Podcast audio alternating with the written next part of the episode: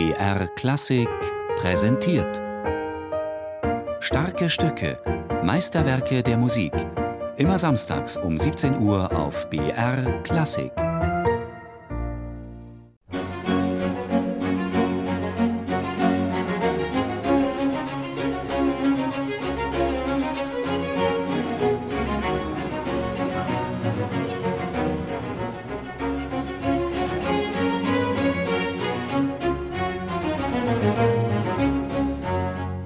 Concert avec plusieurs instruments hat Johann Sebastian Bach seine sechs Konzerte betitelt, die er dem Markgrafen Christian Ludwig von Brandenburg widmete. Es handelt sich aber nicht um Solokonzerte, sondern um Concerti Grossi. Dabei fällt eines auf. Jedes der sechs brandenburgischen Konzerte ist anders besetzt. Die Sammlung stellt deshalb einen Musterkatalog von Bachs Möglichkeiten als Instrumentalkomponist dar. Die Besetzung des dritten brandenburgischen Konzerts lautet drei Violinen, drei Violen, drei Violoncelli plus Basso Continuo Gruppe. Eine besondere Herausforderung, meinte Dirigent Thomas Hengelbrock. Es geht um Balance der einzelnen Stimmen, der drei Geigen, der drei Bratschen, der drei Celli. Das ist gar nicht einfach herzustellen. Es geht auch um Bewahrung sozusagen der jeweils idiomatischen Eigenheit der einzelnen Instrumente. Und es geht wirklich auch um diesen konzertierenden, diesen Dialogcharakter. Dieser Dialog zwischen den neun Streichern ist vor allem im ersten Satz des dritten Brandenburgischen Konzerts zu hören. Ein Dialog, der auf einem extrem reduzierten musikalischen Material basiert. Es gibt nur ein ganz kleines Motiv, eine Wechselnote, aus der fast der ganze Satz eigentlich besteht. Sie wird dann auch umgedreht. Das Gegenmotiv wird sozusagen aus der Umkehrung dann entwickelt und es ist unglaublich eigentlich, was Bach mit diesem äh, Motiv macht. Also äh, diese Keimzelle, die entfaltet er zu größter Wirkung und durch diese verschiedensten Abschnitte des äh, Stückes gelingt es ihm auch immer wieder ganz neue, wie soll ich sagen, Affektstationen eigentlich anzusteuern. Die verschiedenen Abschnitte des ersten Satzes fügen sich zu einem glasklaren Aufbau.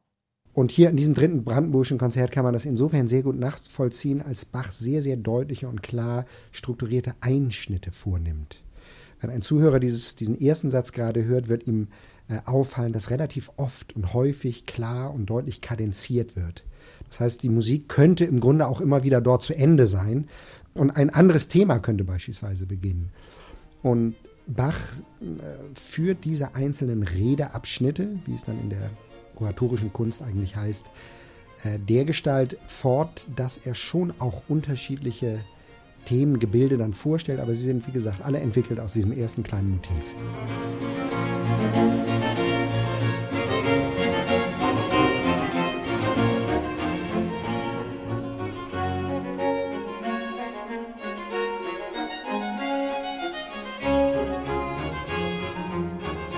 Diese einzelnen Redeabschnitte, wie Thomas Hengelbrock sie nennt, werden auch dadurch deutlich, dass Bach alle erdenklichen Möglichkeiten des Solo- und Tutti-Prinzips ausnutzt.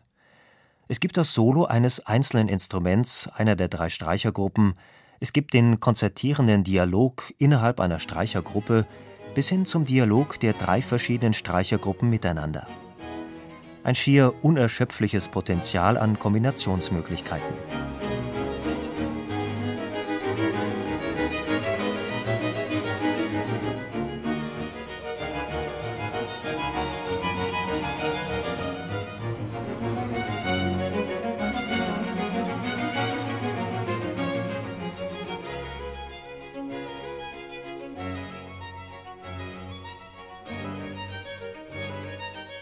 Dieses dritte brandenburgische Konzert fällt nicht nur durch seinen komplexen ersten Satz und die ungewöhnliche Besetzung drei Violinen, drei Violen, drei Violoncelli auf, es passt sich auch nicht den Gepflogenheiten eines normalen Concerto Grosso an, denn es fehlt der langsame Satz.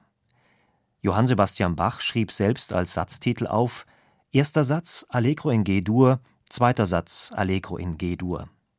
Zwischen diesen beiden Sätzen setzt er eine Kadenz, bestehend aus zwei Klängen.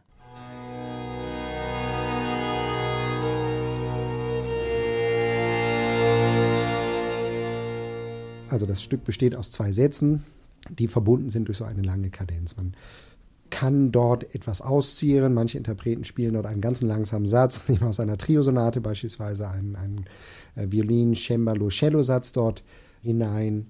Ich finde es sehr schön, wenn man diese beiden Akkorde einfach nur als einmal tief einatmen und dann wieder ausatmen begreift. Also wirklich mit viel Luft und viel Zeit diese beiden Akkorde spielt, so wie ein tiefes Verschnaufen und sich besinnen, bevor es dann in diesen turbulenten Kehr ausgeht. Nach der Kadenz beginnt der eigentliche zweite Satz des Konzerts. Wie Perlenketten reiht Bach die Sechzehntel des Themas, die durch die Stimmen wandern, aneinander. Eine ungebrochene, rhythmisch gebändigte Bewegungslinie. Der Satz ist in seiner formalen Anlage nicht so komplex wie der erste Satz. Ein echter Rausschmeißer.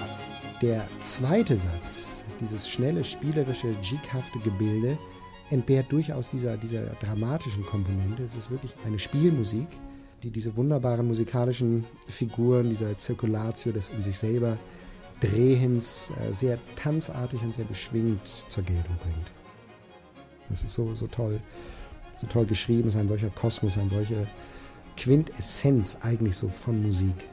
Ein solcher Kosmos. Und man kann, das finde ich auch ein, ein besonderes Merkmal von Bachscher Musik, man kann sie unendlich viel spielen und man wird ihrer nicht überdrüssig.